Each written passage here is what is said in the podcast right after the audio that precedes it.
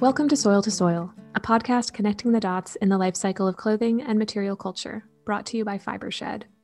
Each episode offers a look at how and why our community is working to cultivate fiber and dye systems that build soil and protect the health of our biosphere.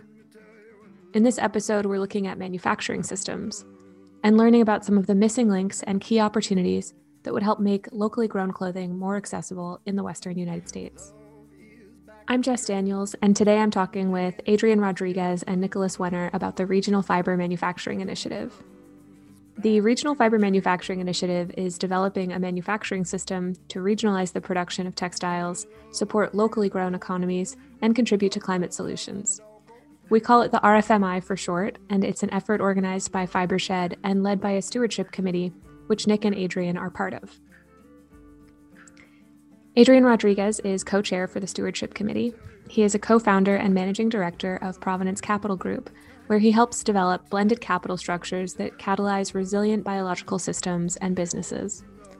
Before Provenance, Adrian co founded the boutique consulting firm Hyphae Partners, where he helped companies finance and build regenerative business models. He also lectured on food innovation at the University of California Berkeley Haas School of Business and designed and taught an entrepreneurship intensive for farmers at the Stone Barns Center for Food and Agriculture. Adrian is a graduate of Berkeley Haas's full time MBA program. At Haas, Adrian was a portfolio manager of the Haas Socially Responsible Investment Fund and a member of the Center for Responsible Businesses Student Advisory Board. He received a BA in English from Williams College and he studied English literature at Exeter College, Oxford University, and he holds the Chartered Financial Analyst designation. He's an avid chef, backyard farmer, and budding yogi. Nicholas Wenner is also the co chair of the Stewardship Committee, and he works as an engineer to design regenerative materials and manufacturing systems. He earned a BS in Earth Systems and an MS in Mechanical Engineering with a focus on manufacturing from Stanford University, where he taught design and manufacturing through the Product Realization Lab. Nicholas recently led R&D and process engineering for MycoWorks to create a leather-inspired material from fungi, authoring seven patents. Other experiences include crafting natural animal leathers in the mountains of eastern Washington, designing a botanical indigo dye production system with Fibershed's True Blue project, and developing modern products with 3D modeling and CNC machining. He aims to bridge the wisdom of the past with the possibilities of today to foster mutually supportive relationships between modern humans and the world that sustains us. In this interview, we're reflecting on just one piece of the puzzle that Nick, Adrian, and the RFMI contributors have been working on in the last 12 to 18 months. From mapping current resources to scoping out what's needed to catalyze a regenerative West Coast fiber system. We know that there is so much need for transformation in the fashion and textile industry, and we see hundreds of millions of investment dollars going to material development startups, for instance. But what we've learned is that we're not even making use of the material we already have. We'll hear more about how much natural fiber is being produced, how value chains can support fiber production that restores ecosystem health and climate stability, and all about the process and strategy for building that manufacturing system here in the Western US, or how you could begin scoping out this type of work in your home community.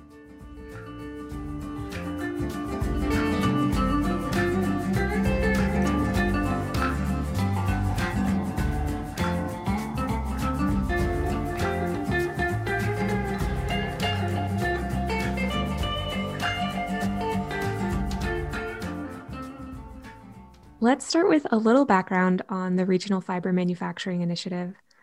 Fibershed has been exploring milling systems for several years now, from the wool mill vision that was developed and published in 2014 to uh, providing some support and, and really organizing around three different milling businesses that have emerged on the scene since then. Yet we know there are still a lot of gaps in milling and manufacturing and one way we can see that is just through how relatively rare it is to produce a 100% regionally grown and made item, uh, or how kind of bespoke and you know small scale those production lines are. So, where and how does the Regional Fiber Manufacturing Initiative pick up with this, and what are the goals? Thanks so much, Jess, and really appreciate being here and having this conversation about the Regional Fiber Manufacturing Initiative when we think about our efforts as a team for the RFMI, it, we're really standing on a legacy of great work that Fibershed has done before. And you alluded to the wool mill vision. And that was a great effort led by Fibershed that showed that to build a North Star vertically integrated wool mill, it would cost about 20 to 25 million dollars. And while it was ideally one of the best mill designs we've ever seen, going from zero to 25 million was not really feasible at that moment. And so after coming together as a group, we realized that there were really good pieces of infrastructure existing in the wool supply ecosystem, despite the fragmentation and the gaps. So instead of trying to redesign a perfect wool mill from scratch, we then had the thought of saying, why don't we map out what exists? And while things like NAFTA, globalization have led to a lot of gappiness, it doesn't mean that we're starting completely from scratch. So we understood that we had pieces to work with, and how much would it actually cost just to fix in the gaps to actually allow for a 100% regionally grown piece of fabric? So the RFMI, the genesis of it was how do we take the lessons from the wool mill vision, realize that instead of creating something from scratch that lived in isolation, we actually should understand the ecosystem of entrepreneurs, of businesses that already exist, realize that there are gaps that prevent them from working together, especially in a regional context. But if we were to fill in those gaps, that regional supply could actually start flowing through. So it was discussions like that that really seeded the conversation for the Regional Fiber Manufacturing Initiative. And through those conversations, we touched on several other elements that we felt were needed that we heard from our thought stakeholders that we should also invest time into. And those are ecosystem mapping and prioritization. It's one thing to know all the gaps, but how do you actually figure out what gaps to fill in first? To fill in gaps, we needed to help entrepreneurs raise capital to do so.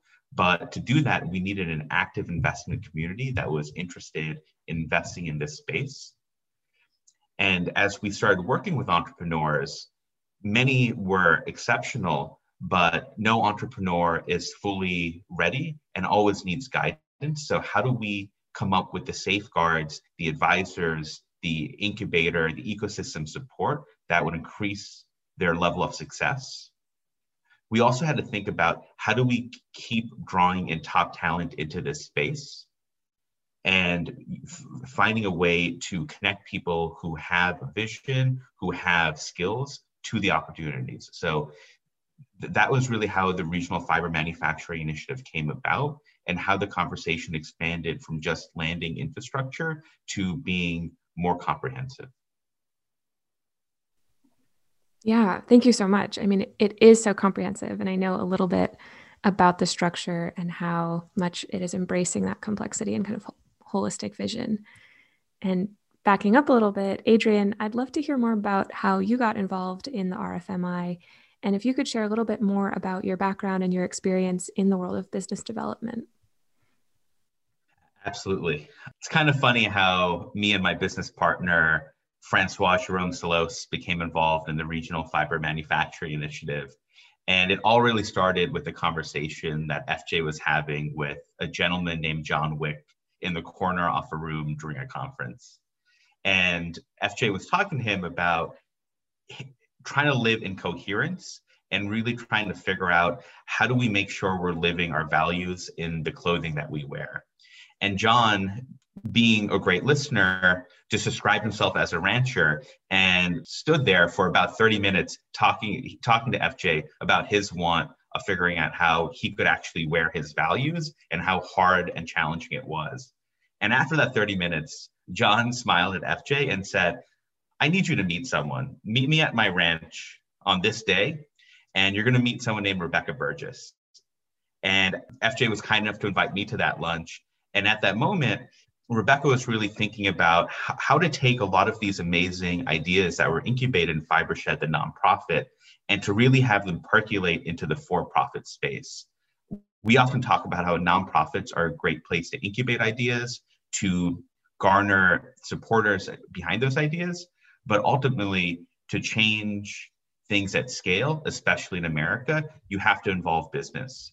So we were having that conversation at lunch, and that spurred into a, a deep collaboration, multi-year collaboration, where we've been supporting Rebecca in thinking about how do we take these ideas at Fibershed and operationalize them in the business world. In terms of my own background, um, I immigrated to America when I was young, spent the early part of my career getting financial security, and I did what most kids did who went to Williams College, which was go into finance.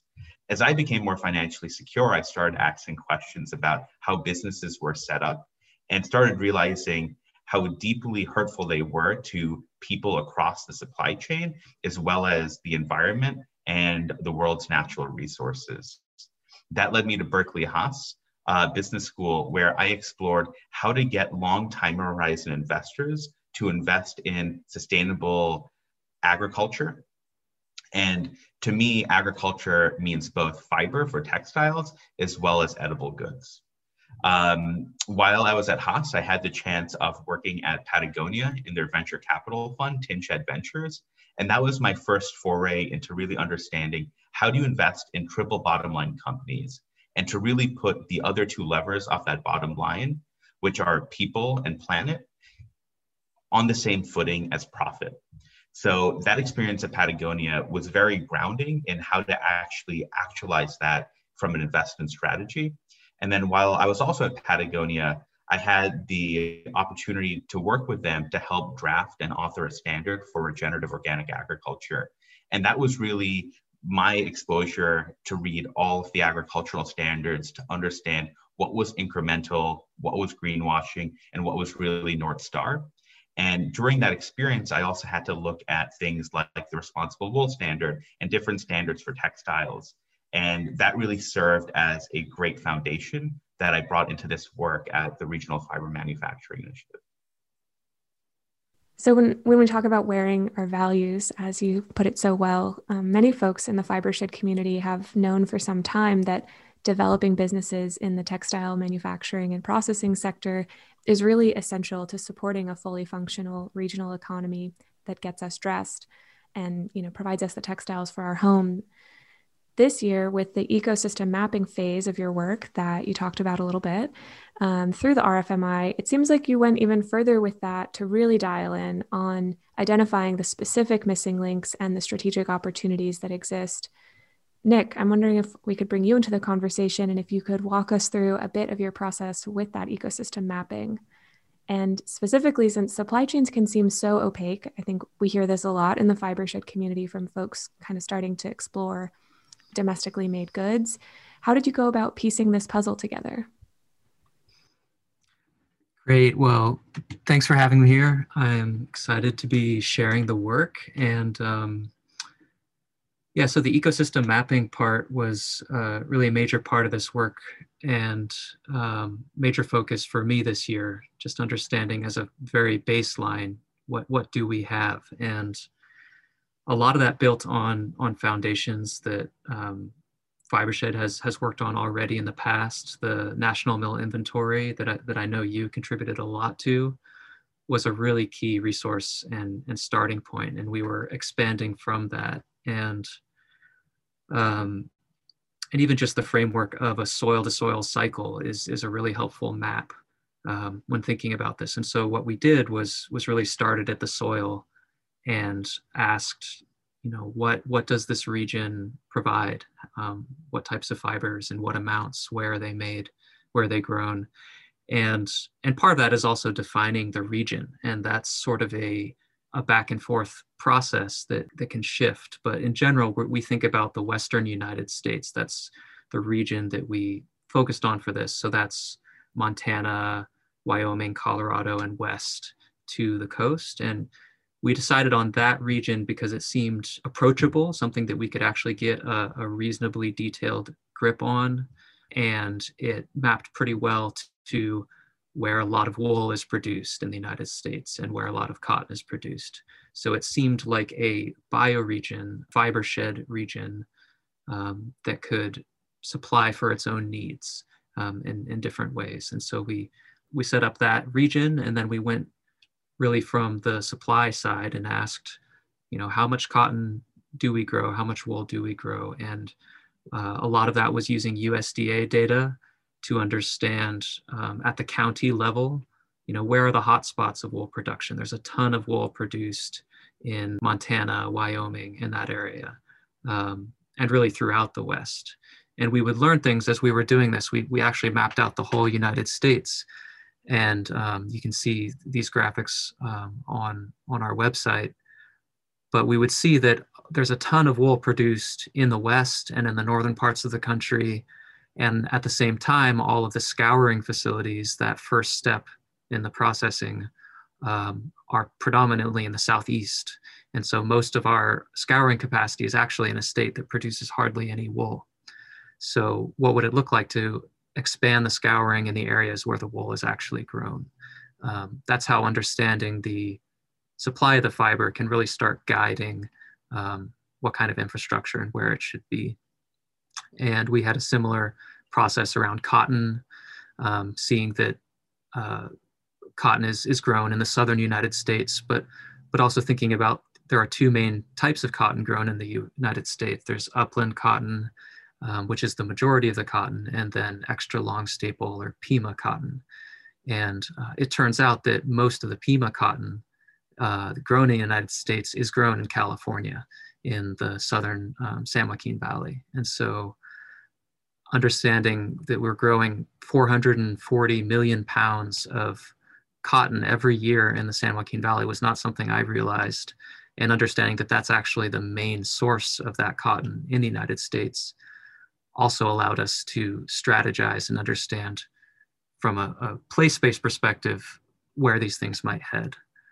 And I guess the next piece is is just understanding what are all the steps to making these fibers and and some of that was was relatively new to us because you know I didn't have a lot of experience in traditional linen production, for example. So interviewing um, groups like Fiber Evolution in, in Oregon who are looking to start a, a flax processing mill and reinvigorate that industry just understanding what are the steps. So you harvest it, you break and scutch it. There's all these great words. You break, scutch, hackle, um, and mapping out those steps and then figuring out what do we have and what don't we have in this region.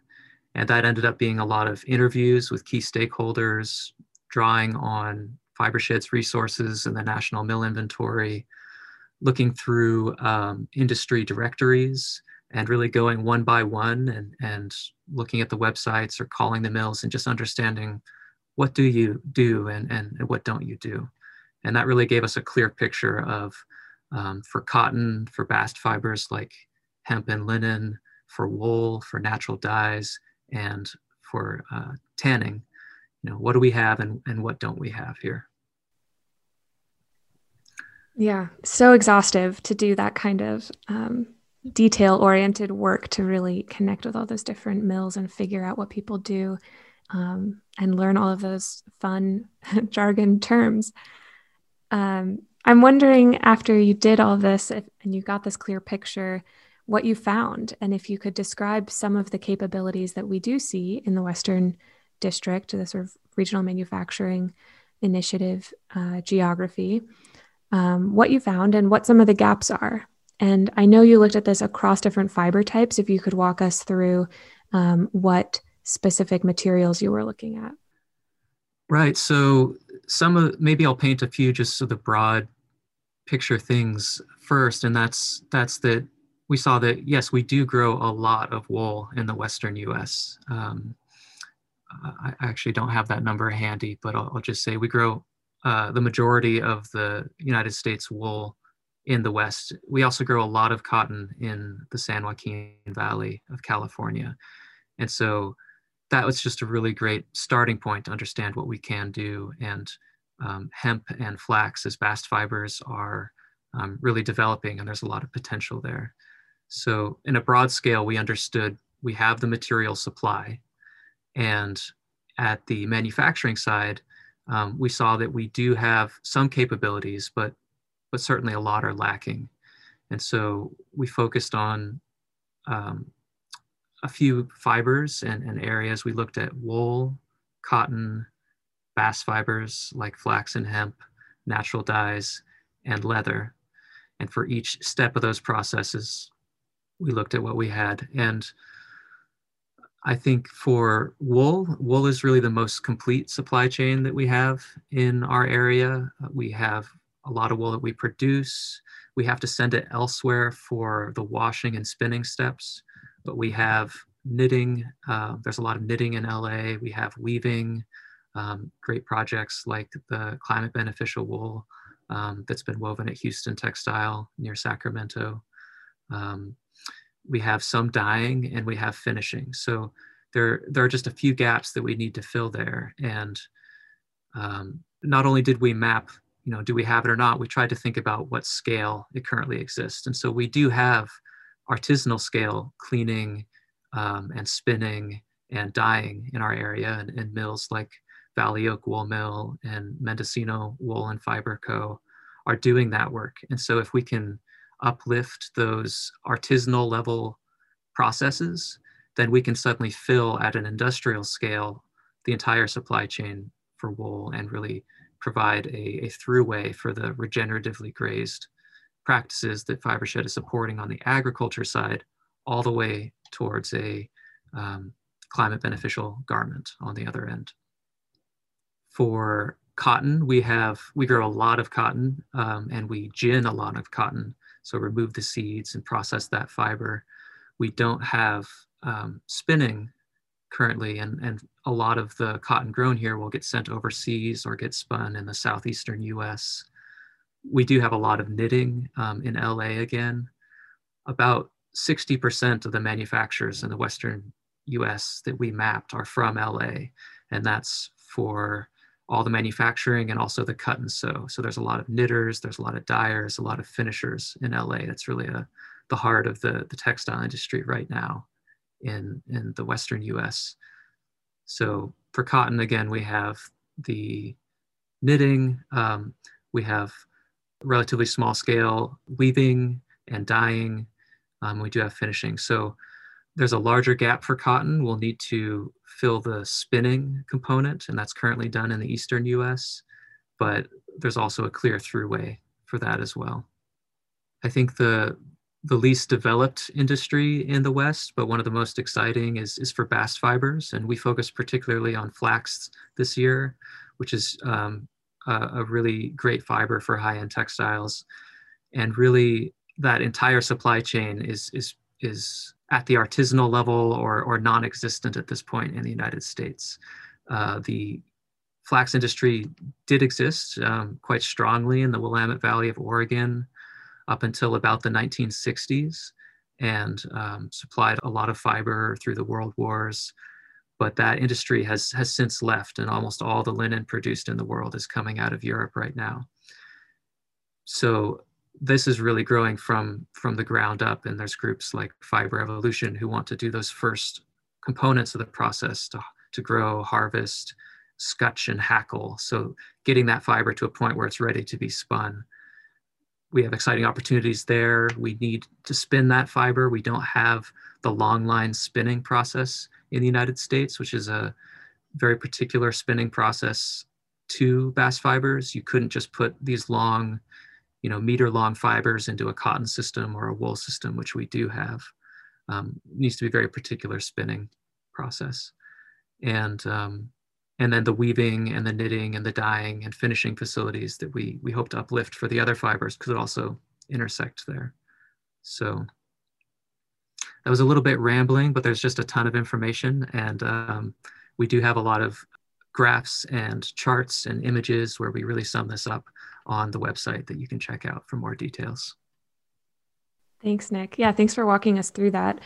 There are so many different details, and I think it, it's almost a wormhole for those who aren't in this sector or uh, maybe have experience in textile processing to understand some of the differences here between you know, why you can't spin flax on the same equipment that you can spin cotton. Um, and I wanted to real quick just go into talking about scale for a minute, if you're open to it. Mm-hmm. Um, because I know from doing that national mill inventory project, working on some of that research, um, that I found it really challenging to try to categorize scale of milling in the US um, because it can range so widely, especially I was looking more at wool mills with the national mill inventory. So you used the term artisanal, and uh, I know that industrial was kind of the other term you used. How did you come to those? Like, are what metrics are you looking at, and um, and could you describe like what those feel like, or or what it might look like if you were standing inside an artisanal mill versus an industrial scale? Sure, sure. Yeah, the the artisanal and, and industrial breakdown is, you know, it's a little bit flexible, but we, we kind of think about artisanal if you're on the scale of tens of thousands of pounds per year compared to industrial, which might be millions of pounds a year of, of fiber process, something like that. And it's a little fuzzy, but it, there's sort of a clear demarcation. And people talk about this in the agriculture space. There's this idea of ag in the middle as this this missing piece where you can you can have really small scale farming and then you can have like huge industrial scale far, scale farming and the equipment and the and the sort of infrastructure for that middle ag in the middle is just kind of missing um, they don't have you know middle sized um, no-till drills or, or, or, or something like that but but focusing on on the manufacturing side, it's a really similar story with textiles and fibers where there are a lot of kind of cottage scale industry equipment where let's say you have a, a wool spinning frame and there might be um, 12 or 18 spindles going at a time to spin that yarn. The next step up is to get a machine with like 240 spindles and you would have that in like a very large factory and to make it economically viable, you probably have like multiples of those running in rows. And it's it's partly about the economics. It's um, partly about just the the sort of specialized global large scale direction that that global textiles have gone. It's it's really hard to find this sort of middle ground um, between artisanal and industrial, and that's I think where a lot of the sweet spots lie, where you can get some efficiency by having a large scale, but you can still keep it connected to place and and sort of human scaled with with these middle this middle ground. And so yeah, artisanal might look like as small scale as, as hand processing and spinning, you know, hundreds or thousands of pounds of, of wool yarn in a year. Industrial might look like Pendleton Mills, who's, who's doing millions of pounds of wool and making blankets, for example. Beautiful. Thanks. And going back to Adrian, I know that uh, we, you know, we just heard from Nick about uh, all these different capabilities and then some of these missing links and ways we can adjust the scale of processing in the Western US. So, on the one hand, it seems like there are a lot of needs when we list it all out. And on the other, I know that you and the RFMI team have been able to look strategically at what's needed are you able to share any insights about how the RFMI steering committee went about prioritizing those opportunities?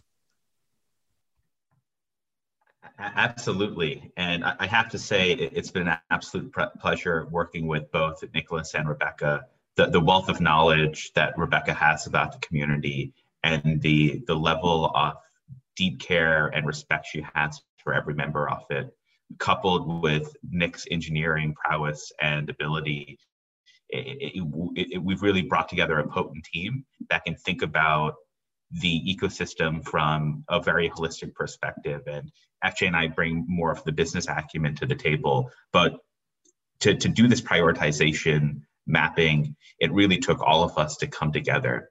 And I think that, you know, given that we are in the Bay Area in the West, there's this notion of that derives from Silicon Valley of move fast and break things. And you know, as someone who went to business school here in the Bay Area, I really had to grapple with: Does that really make sense for a regenerative textiles industry? And you know, what what I, what I came to understand is that it doesn't. It, it really doesn't. You know, if, if you want to move fast and break things in the textiles industry, you are not going to be able to work with all the amazing art- artisans that are already in the space and that you might build something that you realize you're on an island and you have no one to derive inputs from and you have no one to share your products with on the other end so from from our perspective we really wanted to move slowly and intentionally and have respect for the ecosystem that we were trying to uplift and continue to support over our nine month exploration we ended up cataloging over 50 opportunities that had the ability to round out our domestic and Western textile production systems. And when thinking through how do we take all 50 of these and to figure out next year who we are going to dedicate very specific, tailored, bespoke partnerships with, um, it just wouldn't be realistic to do it with all 50. And we were looking at a number closer to two to four. So we had a lot of discussions on making sure that there is a objective process that we could go through to make sure that we were doing this in the most respectful way to the community when thinking about what we looked at we spent a lot of our time looking at wool cotton and bast supply chains. We also touched on hides as well as natural dyes. And then from that we captured 50 potential opportunities. And then we came up with a rubric on how to distill those down to the two to four that we are looking to support with very bespoke services. One of the main criteria we looked at was if we were to support this business, how would that benefit the ecosystem at large? Given that there's a lot of work to be done, we really want to make sure that the businesses that we're supporting can be catalytic and helpful to people before and after them on the supply ecosystem. So one of the main driving forces was how does this business, if it was to grow or if it was to be started, does that support the overall system? The second criteria was how viable of a business is, is it? So this took a lot of time for me and FJ to sit down and to think about when would this business break even? When could it be profitable? How much capital would be needed up front? How much working capital would be needed to, to launch the business? And to think about what level of business viability this business would have. And given that this is our first cohort of businesses we're supporting, we want to make sure that we're supporting people that we can be confident have the ability to be successful. The third one is entrepreneur fit. And every good business has a good entrepreneur behind it. And while you might have the, the right space, you might have the right type of business, but if you don't have the right entrepreneur, you're going to face a lot of headwinds. So when we looked at entrepreneurs, we really wanted to understand their leadership style. Were they able to build a brand, to build a team, and to build a nurturing environment that would attract other fiber leaders too. We also really dug into what was their understanding of the impact of textiles on the environment. As you look at many of the stats being projected right now, textiles are one of the leading contributors to greenhouse gas emissions, as well, as well as environmental degradation, as well as human labor violations. So we wanted to make sure that we were teaming up with entrepreneurs who weren't just interested in making a profit, but to do so in a way that respected the environment and respected the people who are part of that system. We also wanted to make sure that we were finding the best entrepreneurs from all types of communities the West Coast is a very diverse area, but if you look at many textile industries, they lack levels of diversity as well as socioeconomic diversity. So one thing that we were attuned to was how can we use our resources to make sure we're supporting all communities that are interested in regenerative textiles and not just the typical communities that we see in this space. And then lastly, we wanted to find entrepreneurs who were interested in working with other people. And as advisors who have worked with many businesses, you really want leaders who understand what they're good at, but more importantly, where they can leverage others for support. And it, it was really important to us that whoever we were working with was able to take Nicholas's engineering expertise to really hone it and to really bring it in and to make sure it was being used in its best way.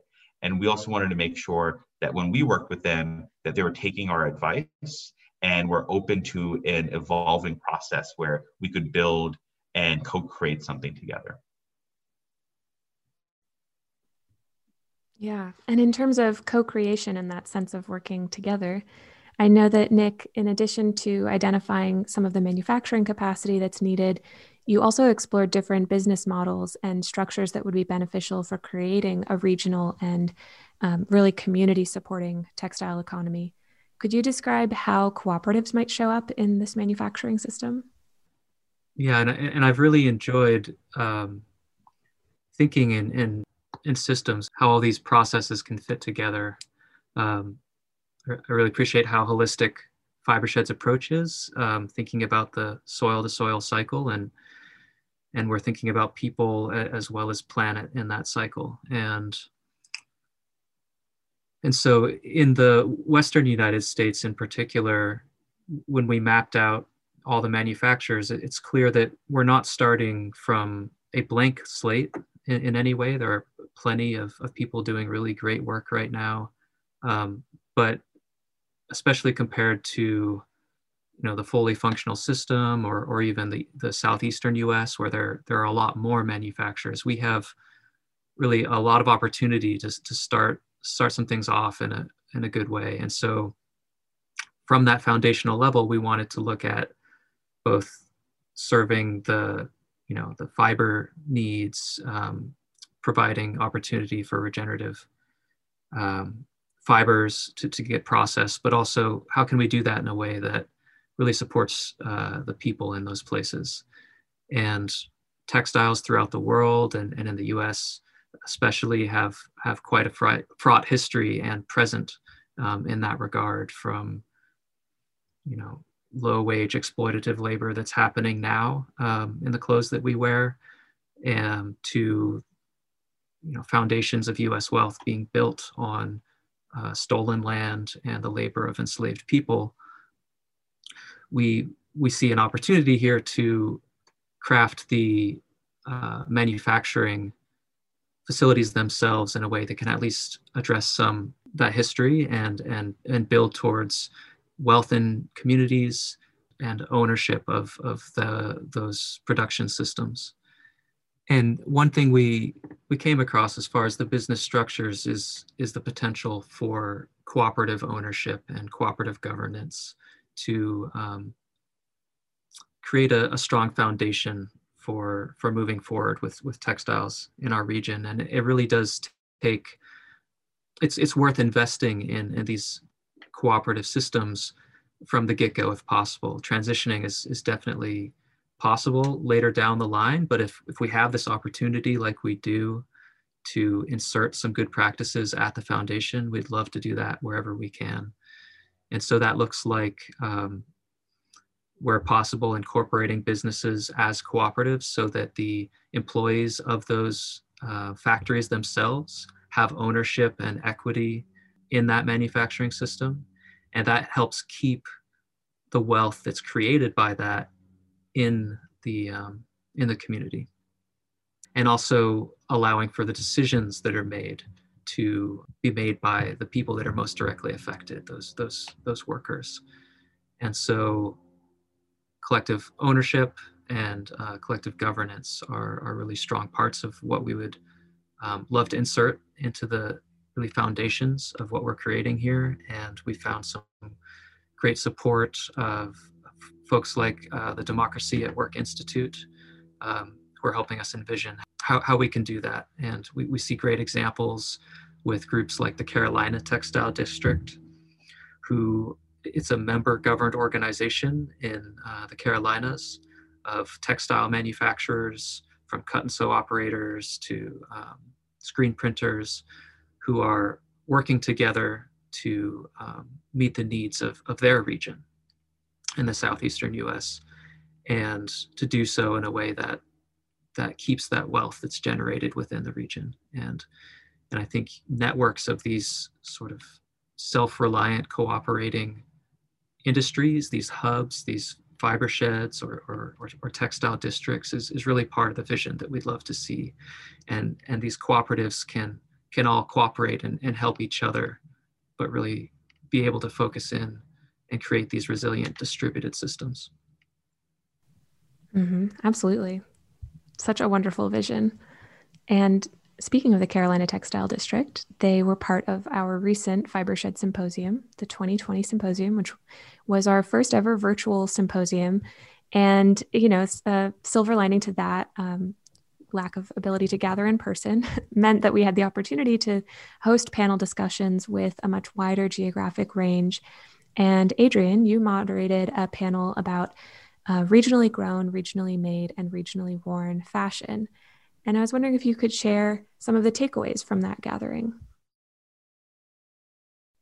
I would love to. And while I love all of Fibershed's in person convenings because I've never felt a, a more palpable sense of community, I, I do agree that this virtual format really enabled us to bring voices from further away and also to really co design questions in real time and I, I was really impressed by the level of engagement by all the viewers on helping drive the arc of that conversation I helped moderate.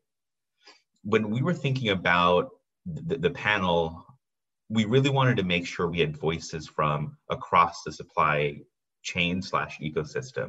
So we had people who are closer to production um, on the farm, and we had people all the way to designers who are, who are dealing with customers, and then people who are focused on taking textile waste and recycling it back to the start of the supply ecosystem. And I think that was one of the biggest takeaways, which is many people look at supply chains as a linear function where you start on a farm or at the start of production, and then it ends when a consumer buys something. But as we know, textiles are increasingly becoming part of our waste stream. The era of fast fashion has created so much waste that literally every couple seconds, a entire garbage truck of textile waste is incinerated. So to us, changing this notion of a linear supply chain to a circular one is a step in the right direction. And what I mean by that is how can we make sure that we're producing textiles in an intentional way where once they've been worn by consumers, maybe upcycled into other potential designs or shared to other people, that we can then take those textiles and instead of putting them into landfills or to burning them, we could actually recycle them and to have them re-enter as a recycled form of textiles. So th- that was a really interesting conversation that we were able to have with both the Carolina textile districts as well as the industrial commons. So we were happy to have both John Long and Catherine Ir- Irvin from the Carolina textile district and the industrial commons. And one of their new projects is really focused on that recycling part of the equation. Another element that, that we learned about was how do you form and forge relationships with growers who are making textiles that really had the values um, alignment and you know for those in the fiber shed community everyone knows about climate beneficial wool but for those of you who don't climate beneficial wool is wool grown by ranchers who have gone through a carbon farm plan and they ranch in a way where the wool produced on that ranch sequesters carbon opposed to being an emitter of carbon. And what we want to see more of by uh, more use of by designers are people using inputs that they know were made in a way that were as close to being net zero or actually sequesters carbon opposed to releasing carbon. And th- that's why I really enjoyed my conversation with Italia A Collection, and you know what they were doing is that they were using climate beneficial wool exclusively on the line of their products. that was sourced by Lonnie Estelle. And you know, through that conversation, there were nuggets about how her design process was created. So the way that she produces pieces, it produces virtually zero to as little as possible, scrap as possible. And then as we moved up the supply ecosystem, we also talked to the Garment Worker Center. And, you know, when we think about regenerative and, you know, regenerative has become a buzzword, a lot of people are just focused on soil health and typically a myopic focus just on carbon sequestration. And you know, one thing that we believe at the RFMI is that regenerative is not just about soil. It's about the soil, it's about the, the humans who are part of the supply ecosystem, as well as the environment. So what I appreciate about the Garment Worker Center is that they are making the case that garment workers need to be paid a living wage and that they need to be employed by entities that value the fact that every employee has a right to a livable wage and safe working conditions. And unfortunately, if you look around the landscape of many major brands, many brands aren't sourcing their products in a regenerative manner when it comes to a livable wage across the different participants of their supply chains. So, spending time with Marissa on worker welfare and understanding what the Garment Worker Center is doing to help push that conversation from the periphery to the foreground, especially off this regenerative conversation, I see as one of the most important parts of um, what needs to happen to see regenerative textiles.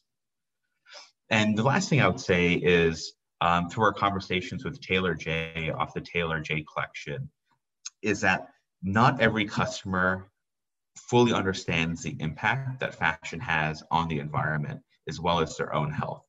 And that through her relationships and through her company, that she's actually had to take a much more edifying position than she would have expected. And you know, she has had to help people understand that different types of dyes and different types of processing do have high levels of toxins in those textiles. She's also had to communicate to her consumers that different types of materials have different environmental footprints and that on one hand it might be better for you since you will be exposed to less toxins but it'll also be better for the planet as well as the communities that are involved with it so th- those are some of the themes that were emergent during the regionally grown, regionally made, regionally worn panel. And I left it very motivated that this notion of a, te- a regenerative textile economy is on, on the horizon and that the different dimensions of the regenerative textile supply chain are working in unison and having cross collaborative conversations on how they can support each other to get to that vision we all hope to see in the next couple years. Yeah, thank you. In terms of those sort of different voices and perspectives on uh, along the value chain, uh, I know that the RFMI will continue to bring together many voices through a really unique, I think, unique uh, structure, which is having committees. And Nick, I was wondering if you could share with us uh, sort of a big picture sense of the committees and how that engagement supports the Regional Fiber Manufacturing Initiative. Sure, it's it's really about bringing in expertise from really the whole system. And when we're talking about recreating these soil to soil cycles for multiple fibers, it's it's truly Herculean task. Like this is a very ambitious project, but we are not the ones um, doing it alone. And, and, and our goal with the Regional Fiber Manufacturing Initiative is really to help catalyze that. And part of that is just bringing all of the people who have that expertise to the table. And Fibershed, for example, I know that all the staff members have a lot of embodied experience with the with the textiles, um, growing them, knitting, making, and then also it's the community of producers that really ground that and, and provide foundation for the great work that Fibershed does. And in the same way with the RFMI, we're uh, we need the expertise of um, people who have been operating wool mills on the landscape for years, people from other countries who have a lot of really critical experience for us to bring here. So wool producers and wool processors in New Zealand, uh, linen producers in, in England. I think a it's it's all about collaborating uh, between our different communities and part of that is, is about sharing information between these different regions. We don't need to share materials back and forth. We can have our place-based systems, but let's share information back and forth together so that we can create um, these systems all over the place. Yeah, I think that's such a powerful vision to have that sort of cross collaboration. You know, no fiber shed is an island, um, but there is a level of that, like you've been talking about, sort of the place based ability to actually uptake the materials that we grow. And so, with all of this, with the, from the ecosystem mapping to the prioritization, we've got a needs assessment and a community of stakeholders and expert input uh, and then, you know, as you guys have been talking about, we have these amazing technical advisors and developers. Adrian, could you speak to what implementation would look like, and and could we could this really happen all at once? Jess, I love the question and I love the enthusiasm behind it. As a team, we believe that we now have the understanding of the ecosystem a understanding of the opportunities that can help get the ecosystem to where it needs to be to be a viable parallel to the extractive um, textile system that we are all currently part of. And while I wish this could happen all at once, we see this as a practice that needs to happen year after year and not so much as a light switch that once turned on will stay on. And what, what, what we're trying to do is we're trying to create a model for textile production that is resilient in, in the face of macro shocks and whether that those are climactic based or um, virus based like COVID, we want to make sure that the system we're putting forth is resilient in the faces of those shocks that we are seeing growing at an increasing rate. We also want to make sure that as the future of work changes, that this system can evolve to that to make sure that the people who are part of this system can continue to have livable wages and a strong footing in this industry, no matter what the future of work tends to look at. And then we also want to make sure that we are starting small, building a good foundation, and to growing that foundation year after year in a organic growth process, opposed to pushing for exponential growth for the sake of exponential growth. So, you know, while I would say it would be wonderful if I could flip a light switch and have everything change at once, by doing something in that manner, you are creating a system that's fraught for displacement that could actually hinder many people who already are working in the system. So, what I like about our slow, consistent, and intentional process is that we are consistently working with the ecosystem to make it better, but we are always listening to the ecosystem and evolving what the roadmap is to best address the challenges that are emergent as well as the opportunities that are emergent. So, you know, what I'm most excited about is that we've created an infrastructure that is evolutionary in nature and that will continue to evolve and support the ecosystem as the ecosystem constantly shifts. So I, I hope that makes sense. And to me, there's something more natural about that system. And given that we're trying to create a soil to soil textile production system. To me, the fact that we are using more of an ev- evolutionary process um, than a linear and mechanical process, I think bodes well to the paradigm we're trying to move into. Yeah, and I would just add it, it, it really is such an emergent process, and that the, the key first step in that and continued step throughout that is uh, observation, just like paying attention to what's going on in the system, where the needs are, and helping grow it up from the ground, from the grassroots, rather than trying to create some standalone structure in the sky. It needs to start um, from down below, and it's it's more complicated. It's it's more uncertain, but I, I think that's the most resilient strategy. In terms of that sort of slow and emergent process, do you think it's sort of a replicable process and strategy for other geographic regions? And what would you want those other regions and other communities who might be listening to this to know and about starting to scope out their own regional fiber manufacturing ecosystem? Definitely, I think it's it's totally applicable and um, adaptable to other regions. The, the process we've been using here, and that's been part of our intent. We'd love to create a version of this here that can be the impact can be scaled by replicating elsewhere and really that that ties into how can we all cooperate together in our different regions not necessarily by shipping materials back and forth but by sharing information. And so in in that line i, I would really invite um, anyone to use and adapt the frameworks that we've been using for our ecosystem mapping. Uh, for example you can see a chart on on the website that maps out all the different steps for the fiber production of the different fibers.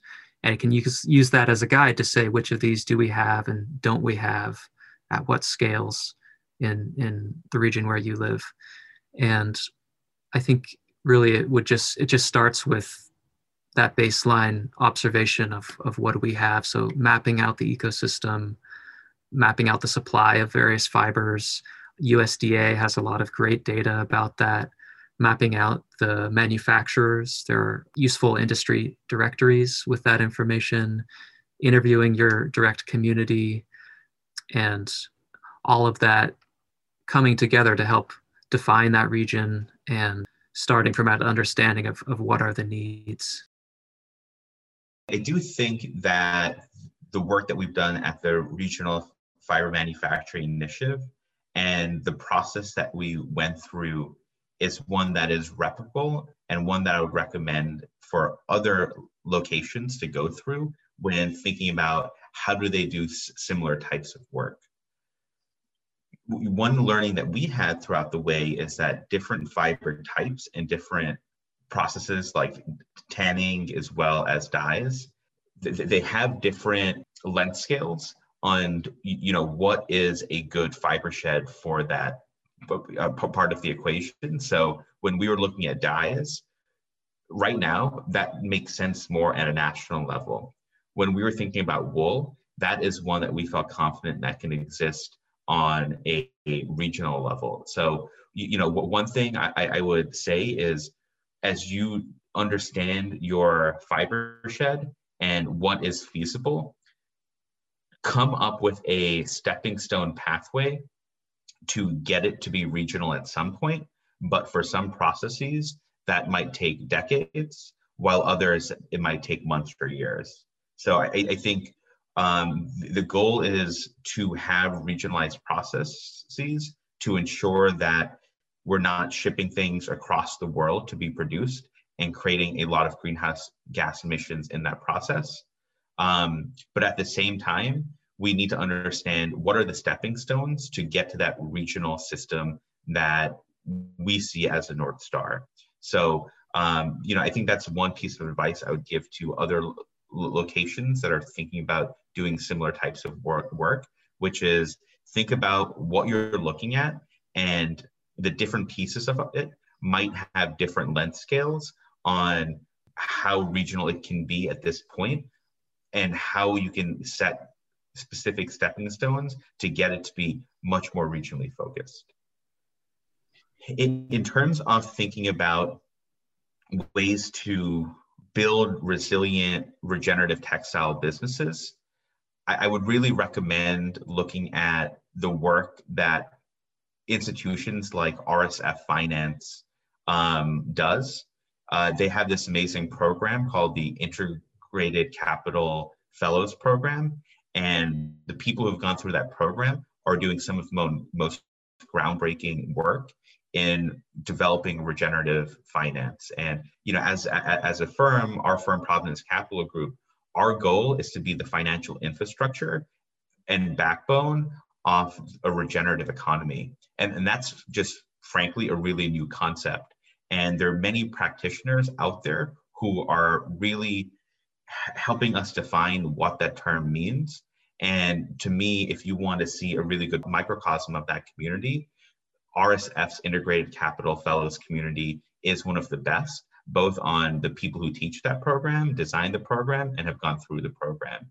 So, um, you know, one thing I would say is that not all business technical assistance is created equal, and that you really want to make sure that whoever you're utilizing for a business TA shares the same values as you do and to really find a way to verbalize that to make sure you're also speaking the same language on what those values are. So, you know, I would say that most business TA is couched in the current paradigm of extract and uh, deplete. And we are trying to figure out how do we build businesses that regenerate and sustain. And the ways you do and run a business and those two paradigms are at odds with each with each other. So just make sure that if you are interested in regenerating and sustaining, that you find ecosystem partners on the engineering side, on the business side, that share and are aligned with your values, and make sure you codify your values and you really stress test that you're speaking the same language. I would add, um, I think really cultivating relationships with uh, groups in other regions, even internationally, is, is really critical and bringing expertise from those regions who have continued the traditions of these textile manufacturing. So not so long ago, every region had that expertise, but uh, it's been concentrated in only particular areas. And so cultivating collaborations with the southeastern US around cotton spinning, for example, or um, with with Europe for for linen processing. I think that's it's totally critical to bring in that expertise and welcome in that expertise, um, so that we don't all have to recreate the wheel um, on our own. Yeah, there is so much expertise in these systems. It's really amazing. I know every time I've visited a mill, um, I've learned so much, not only about the nuts and bolts of making textiles, but even just kind of cultivating this sense of awe at the processes. It's uh, really kind of miraculous, I think, to watch fiber go through these phases. And it creates a lot of reverence for me for all the work that goes into making fabrics or yarns or any kind of fiber product. And I'm wondering uh, for our last question to wrap it up if there's any moment from uh, maybe this year or this um, initiative that sticks out to you. Uh, something that you learned or that sort of blew your mind a little bit about textiles and this expertise? Yeah, I think throughout the the mapping process, I was really struck by the potential of the fibers we already have growing on the landscape. And so, in the uh, case of cotton, for example, the United States grows about 8.8 billion pounds of cotton lint every year, and that's enough to give 27 pounds to every citizen of the United States each year and that's about that would convert into about 54 t-shirts per person per year. So i don't know how many t-shirts you wear but that would be more than enough for me. And even on the global scale if you took that cotton and just from the united states you could make more than two t-shirts for every human on earth um, every year from the cotton that's grown in the united states. Uh, zooming in on california 400 40 million pounds every year. That's 11 pounds for every California resident. So every year. So we're producing a ton of cotton and we just um, have this great potential to, to, use it. And, and there are definitely questions about how do we do this uh, sustain, sustainably? How do we do this regeneratively? And those are ongoing, really important questions. And Fibershed is doing great work with that in California right now looking at multi-species cover cropping, compost application, uh, alley cropping between perennial um, fruit or nut trees, for example. So there are definitely necessary um, advancements to be made so that we're having positive impact with these fibers. But the raw supply, even right now, is, is really impressive. And on the wool side, it's a similar story. We produce less wool than cotton, um, about 24 million pounds uh, every year in the United States compared to 8.8 billion for cotton. But the, the really exciting thing for me with wool is the impact it can have on the land. And so looking back at Fibershed's feasibility study for the wool mill back in 2014, part of that was a life cycle analysis thinking about what could the um, ultimate carbon sequestration potential of regeneratively grown wool be. And the land practices alone could sequester up to hundreds of pounds of carbon, of CO2 every year per pound of wool produced. And there's a big range there, but in an optimistic perspective, we're talking about hundreds of pounds of carbon sequestered for every pound of wool produced. And that's because the sheep are on such a large landscape. And, and for every pound of wool, you're able to affect a really large area of rangeland. And if you're managing that rangeland with compost application and managed grazing, the sheep are this incredible tool for managing the land, sequestering carbon, and the fact that we could produce, you know, sweaters for for everyone in the U.S. is is sort of the um, the byproduct or, or the, the extra that you get out of it. Um, so I, I'm just excited by the potential both in meeting our material needs and in um, having a, a, really positive impact on, on the land and on people. That was so good, Nick. Thanks.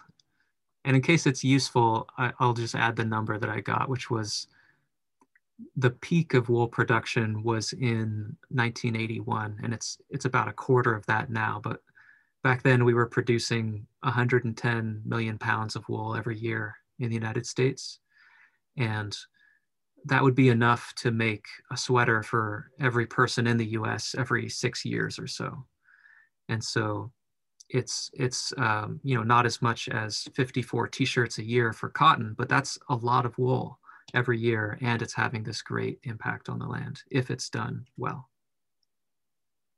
So i think it's hard for me to just distill a moment that that's stuck out to me um, this year as we really launched the regional fiber manufacturing initiative. And to me the entire experience really stuck out and it, it really draws me back to a movie that i watched a lot in my childhood the matrix. And you know there's that scene where Neo is being told by Morpheus, you can either have the red pill or the blue pill.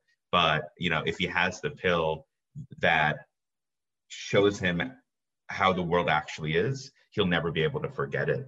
And I think much of my time at the RFMI has really been understanding how devastating our current textile system is, how much it's needed for it to change, but how we really need more people to understand and to go down the path where they learn what's wrong with it and are interested and motivated to being uh, uh, uh, you know active participants off shifting what that landscape looks like. And you know one one important thing that happened to me this year is that i became a father and thinking about my own daughter and the world that you, you know i hope to leave behind for her and future generations to to enjoy I, I think the work that we're doing is centrally important to addressing one of humanity's biggest needs, which is how do we clothe ourselves? But how do we do that in a manner that allows for a planet that will exist for generations to come? And to me, no matter where you live in the country, there is work that each of us needs to do to approach this with much more intentionality and to be coherent with our values. And I think the biggest surprise to me was how many people who believe that they are doing the right thing day in and day out and living their values, how far off those people are from being where they need to be on the textile front. And you, you know, part of my own work in my own life has been how do I live my my values and find a way to do that by having kindness and compassion uh, to myself and those in my life. But to me, the most surprising thing is how many people in areas like the Bay Area are so far away from being where they need to be to be living their values, especially on the textiles front.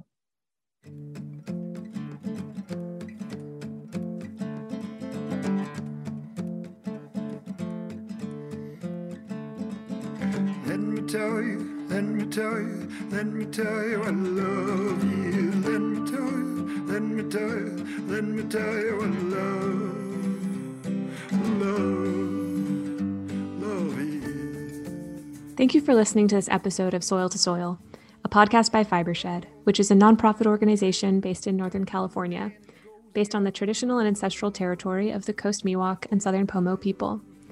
We invite you to learn more about our work and the concepts described here by visiting www.fibershed.org. There, you can join our email newsletter to hear the latest updates, or connect with us on Facebook, Instagram, or Twitter by searching for Fibershed. You can learn more about the Regional Fiber Manufacturing Initiative on fibershed.org, or head directly to the RFMI page by typing this short link into your browser. I'll spell it out for you. It's bit.ly backslash capital T, lowercase h e, capital letters RFMI. So that's bit.ly slash the RFMI. The articles we were discussing are available on our blog, which is fibershed.org slash blog, and we'll have links to all these different pages and resources in the show notes. It means so much to us that you're listening. We would love to hear what's resonating with you and what you think of the show. You can tag us on social media while you're listening or recommend to your friends. And you can also leave us a rating and review directly in your app. That really helps us reach more people. The show is produced by Fibershed with support from Whetstone Media and music by Aaron Harris, a member of the Northern California Fibershed Producer Network.